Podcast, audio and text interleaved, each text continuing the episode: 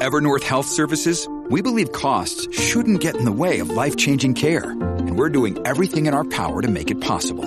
Behavioral health solutions that also keep your projections at their best? It's possible. Pharmacy benefits that benefit your bottom line? It's possible. Complex specialty care that cares about your ROI? It's possible. Because we're already doing it. All while saving businesses billions. That's Wonder made possible. Learn more at evernorth.com/wonder. The Law School of America. Personal circumstances. The legal fiction of the reasonable person is an ideal, as nobody is perfect. Everyone has limitations, so the standard requires only that people act similarly to how a reasonable person under the circumstances would, as if their limitations were themselves circumstances. As such, courts require that the reasonable person be viewed as having the same limitations as the defendant. For example, a disabled defendant is held to a standard that, by necessity, represents how a reasonable person with that same disability would act. This is no excuse for poor judgment, or trying to act beyond one's abilities. Were it so, there would be as many standards as there were defendants, and courts would spend innumerable hours, and the parties much more money, on determining that particular defendant's reasonableness, character, and intelligence. By using the reasonable person standard, courts instead use an objective tool and avoid such subjective evaluations. The result is a standard that allows the law to behave in a uniform, foreseeable, and neutral manner when attempting to determine liability. Children. One broad allowance made to the reasonable person standard is for children. The standard here requires that a child act in a similar manner to how a reasonable person of like age, intelligence, and experience under like circumstances would act. In many common law systems, children under the age of 6 or 7 are typically exempt from any liability, whether civil or criminal, as they are deemed to be unable to understand the risk involved in their actions. This is called the defense of infancy, in Latin, doli incapax. In some jurisdictions, one of the exceptions to these allowances concern children engaged in what is primarily considered to be high risk adult activity, such as operating a motor vehicle, and in some jurisdictions, children can also be tried as an adult for serious crimes, such as murder, which causes the court to disregard the defendant's age. Mentally ill. The reasonable person standard makes no allowance for the mentally ill. Such a refusal goes back to the standard set in Menlove, where Menlove's attorney argued for the subjective standard. In the 170 years since, the law has kept to the legal judgment of having only the single, objective standard. Such judicial adherence sends a message that the mentally ill would do better to refrain from taking risk creating actions, unless they exercise a heightened degree of self restraint and precaution, if they intend to avoid liability. Generally, the courts have reasoned that by not accepting mental illness as a bar to recovery, a potentially liable third party, such as a caregiver, will be more likely to protect the public. The courts have also stated the reason that members of the public are unable to identify a mentally ill person, as they can a child or someone with a physical disability. Professionals. When a person attempts a skillful act, the reasonable person under the circumstances test is elevated to a standard of whether the person acted how a reasonable professional under the circumstances would have, whether or not that person is actually a professional, has training, or has experience. Other factors also become relevant, such as the degree to which a professional is educated, for example, whether a specialist within the specific field, or just a general practitioner of the trade, and customary practices and general procedures of similar professionals. However, such other relevant factors are never dispositive. Some professions may maintain a custom or practice long after a better method has become available. The new practices, though less risky, may be entirely ignored. In such cases, the practitioner may very well have acted unreasonably despite following custom or general practices. Medical professionals. In healthcare, plaintiffs must prove via expert testimony the standard of medical care owed and a departure from that standard. The only exception to the requirement of expert testimony is where the departure from accepted medical practices was so egregious that a layperson can readily recognize the departure. However, controversial medical practices can be deemed reasonable when followed by a respected and reputable minority of the medical field, or where the medical profession cannot agree over which practices are best. Armed professionals. The reasonable officer standard is a method often applied to law enforcement and other armed professions to help determine if a use of force was excessive. The test is whether an appropriately trained professional, knowing what the officer knew at the time and following guidelines, such as a force continuum, would have used the same level of force or higher. If the level of force is justified, the quantity of force is usually presumed to have been necessary unless there are other factors. For example, if a trained police officer was justified in fatally shooting a suspect, The number of shots is presumed to have been necessary barring other factors, such as a reckless disregard of others' safety or that additional force was used when the suspect was no longer a threat. Inexperience.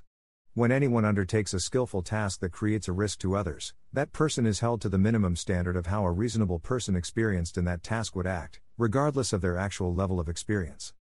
External circumstances. Factors beyond the defendant's control are always relevant. Additionally, so is the context within which each action is made.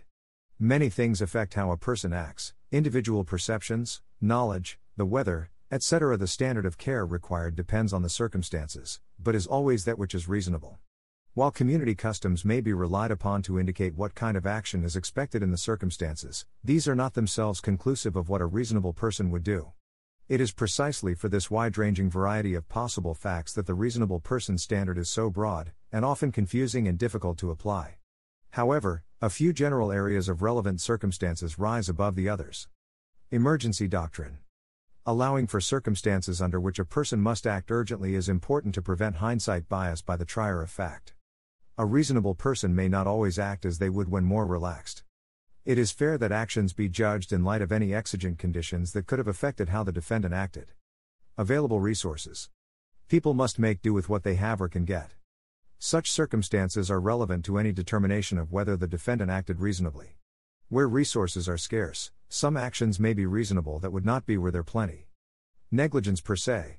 Because a reasonable person is objectively presumed to know the law, noncompliance with a local safety statute may also constitute negligence. The related doctrine of negligence per se addresses the circumstances under which the law of negligence can become an implied cause of action for breaching a statutory standard of care. Conversely, minimal compliance with a safety statute does not always absolve a defendant if the trier of fact determines that a reasonable person would have taken actions beyond and in excess of what the statute requires. The trier of fact can deem the defendant's duty of care met by finding that the statute standard itself is reasonable and the defendant acted in accordance with what its statute contemplated. Reasonable bystander. For common law contracts, disputes over contract formation are subjected to what is known as the objective test of assent in order to determine whether a contract exists. This standard is also known as the officious bystander, reasonable bystander, reasonable third party, or reasonable person in the position of the party. This is in contrast to the subjective test employed in most civil law jurisdictions. The test stems from attempts to balance the competing interests of the judicial policies of assent and of reliability. The former holds that no person ought to be contractually obligated if they did not consent to such an agreement, the latter holds that if no person can rely on actions or words demonstrating consent, then the whole system of commercial exchange will ultimately collapse.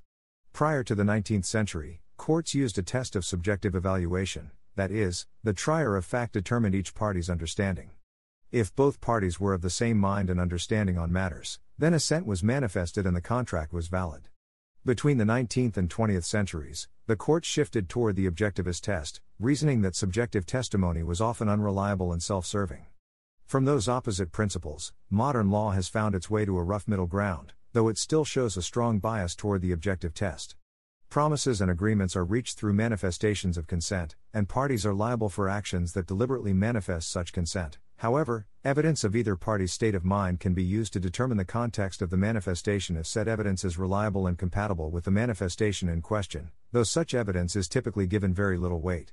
Another circumstance where the reasonable bystander test is used occurs when one party has inadvertently misstated the terms of the contract, and the other party sues to enforce those terms. If it would have been clear to a reasonable bystander that a mistake had been made, then the contract is voidable by the party who made the error, otherwise, the contract is binding. Reasonable person standard for victims. Reasonable woman. Reasonable woman redirects here. For the Sia album, see Sia discography. Sexual harassment.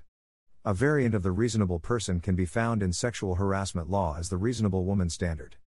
The variation recognizes a difference between men and women regarding the effect of unwanted interaction with a sexual tone. As women have historically been more vulnerable to rape and sex related violence than have men, some courts believe that the proper perspective for evaluating a claim of sexual harassment is that of the reasonable woman.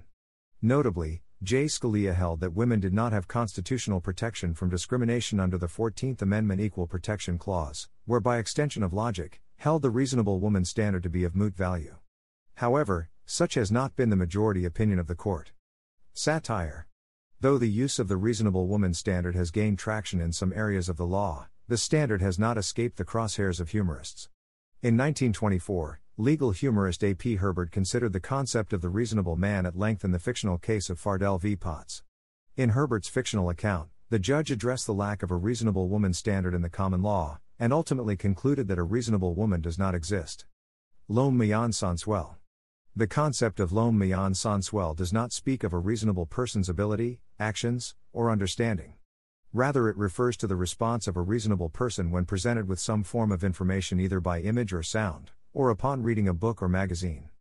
A well known application of the concept is Judge John M. Woolsey's lifting of the ban on the book Ulysses by James Joyce.